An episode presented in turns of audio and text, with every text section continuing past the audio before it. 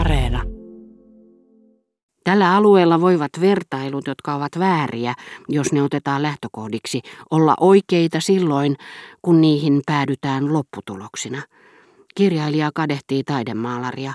Hän haluaisi tehdä luonnoksia ja hahmotelmia, mutta sellaisten tekeminen olisi ajanhukkaa. Mutta silti kun hän kirjoittaa, hänen henkilöillään ei ole ainoatakaan elettä, maneeria eikä äänensävyä, joihin hän ei olisi saanut yllykettä muististaan.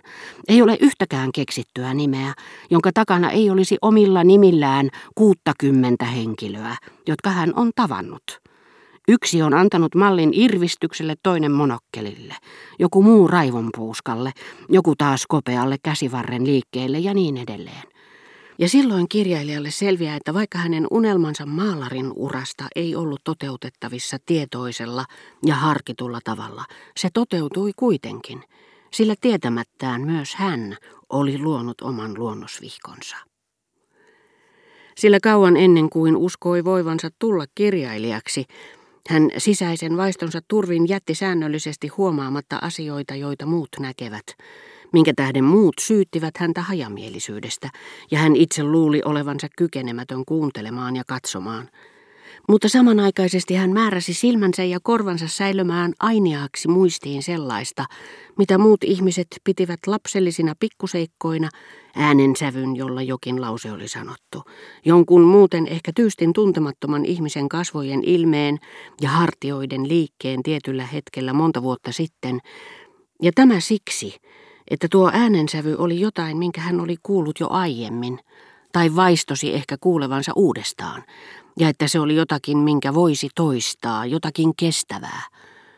Juuri yleispätevyyden taju valitsee tulevan kirjailijan mielessä vaistomaisesti sen, mikä on yleispätevää, ja voi päästä mukaan taideteokseen. Sillä hän on kuunnellut muita vain silloin, kun nämä, niin tyhmiä ja höperöitä kuin he ovatkin toistellessaan kuin papukaijat sitä, mitä samanluonteiset ihmiset sanovat, samalla näyttäytyvät ennustajalintuina, psykologian lain puhetorvina. Tuleva kirjailija muistaa vain yleispätevän. Nuo äänensävyt ja kasvojen liikkeet, jotka hän on saattanut nähdä varhaisimmassa lapsuudessaan, edustivat hänelle muiden ihmisten elämää, ja kun hän myöhemmin ryhtyy kirjoittamaan, hän kuvaa monille yhteistä hartioiden liikettä yhtä realistisesti kuin se olisi kirjoitettu anatomian tutkijan muistikirjaan. Mutta tässä tapauksessa ilmaistakseen psykologisen totuuden, ja hän siirtää noille harteille jonkun toisen ihmisen kaulan heilahduksen niin, että kukin malli tulee poseeranneeksi hänelle hetkisensä. Saattaa olla niin, että kirjallisen teoksen luomisessa mielikuvitus ja tunneherkkyys ovat vaihtoehtoisia ominaisuuksia, ja että jälkimmäisen voi ilman suurtakaan vahinkoa korvata edellisellä, niin kuin tekevät ihmiset, joiden vatsa ei kykene sulattamaan ruokaa siirtämällä tehtävän suolistolleen. Syntyään tunneherkkä ihminen, jolla ei ole mielikuvitusta, saattaisi puutteestaan huolimatta kirjoittaa erinomaisia romaaneja. Kärsimys, jota toiset ihmiset tuottaisivat hänelle, hänen yrityksensä suojautua siltä etukäteen, ristiriidat, joita kärsimys ja sen aiheuttanut julma henkilö loisivat, kaikki tuo saattaisi älyn tulkitsemana sopia raaka-aineeksi kirjaan, joka ei olisi vain yhtä kaunis kuin jos se olisi kuviteltu ja keksitty, vaan myös, sikäli kuin kirjailija olisi saanut jäädä tyytyväisenä oman onnensa nojaan, yhtä lailla erillään kirjailijan päiväunelmista, yhtä yllättävä hänelle itselleen ja yhtä mielivaltainen kuin jokin mielikuvituksen satunnainen oikku.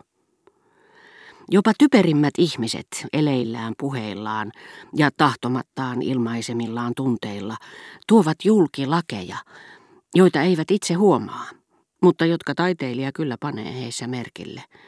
Tämän tarkkailutaipumuksen takia tavalliset ihmiset luulevat kirjailijaa pahansuovaksi, mutta he ovat väärässä, sillä taiteilija näkee naurettavassa käytöksessä yleispätevää kauneutta, eikä hän syytä siitä tarkkailunsa kohdetta sen enempää kuin kirurgikaan halveksisi potilasta melko tavanomaisen verenkiertohäiriön takia.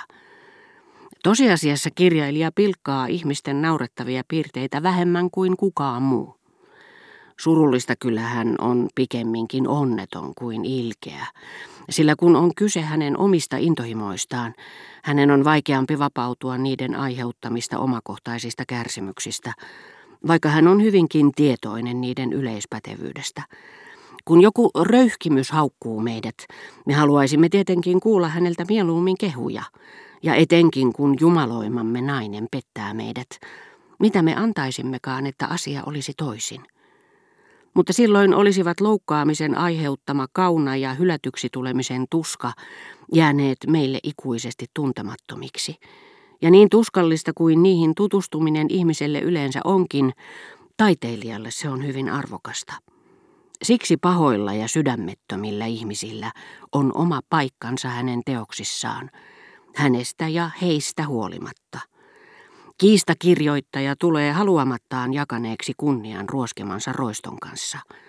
Jokaisesta taideteoksesta voi tunnistaa henkilöt, joita taiteilija on eniten vihannut, ja ikävä kyllä, myös ne, joita hän on eniten rakastanut.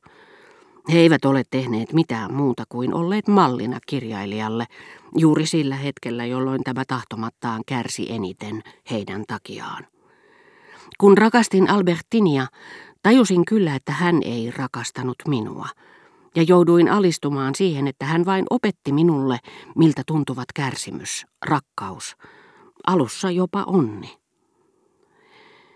Ja kun me yritämme irrottaa yleispätevän surustamme ja kirjoittaa siitä, saamme ehkä edellä käsiteltyjen perusteluiden lisäksi hiukan lohtua vielä yhdestä syystä, nimittäin siitä, että ajatteleminen yleispätevällä tavalla ja kirjoittaminen ovat kirjailijalle tervehdyttävää ja välttämätöntä toimintaa, jonka harjoittaminen tekee hänet onnelliseksi samalla tavalla kuin urheilu, hikoilu ja kylpy tekevät onnelliseksi ihmisen, joka elää pelkästään fyysisesti. Mutta totta puhuen tuota ajatusta vastaan minä kyllä vähän kapinoin, vaikka uskoinkin, että elämän syvin totuus piilee taiteessa, ja vaikka en toisaalta kyennytkään sellaisiin muistiponnistuksiin, joita olisi tarvittu, jotta olisin edelleen voinut rakastaa Albertinia tai yhä edelleen surra isoäitiä, minä mietin, saattaisiko sellainen taideteos, josta nuo kaksi vainajarukkaa eivät tietäisi mitään, tosiaan merkitä heidän elämänsä ja kohtalonsa täyttymystä. Isoäitini, jonka kuolinkamppailua ja kuolemaa minä olin ollut todistamassa niin välinpitämättömänä. Voi kumpa teokseni päätökseen saatettuani saisin ennen kuolemaa sovittaa sen kärsimällä parantumattomasti sairaana, tuntikaupalla, kaikkien hylkäämänä. Sitä paitsi minä tunsin ääretöntä sääliä jopa sellaisia ihmisiä kohtaan, joita en rakastanut yhtä paljon kuin isoäitiä. Säälin jopa sellaisia, jotka olivat minulle yhdentekeviä, ja surin monien kohtaloita, mutta yrittäessäni ymmärtää heidän kärsimyksiään ja naurettaviakin puoliaan, tulin lopultakin vain käyttäneeksi heitä hyväkseni. Kaikki nuo ihmiset, jotka olivat paljastaneet minulle totuuksia ja jotka nyt olivat poissa, näyttivät minusta eläneen elämän, josta oli ollut hyötyä vain minulle, aivan kuin he olisivat kuolleetkin minun edestäni.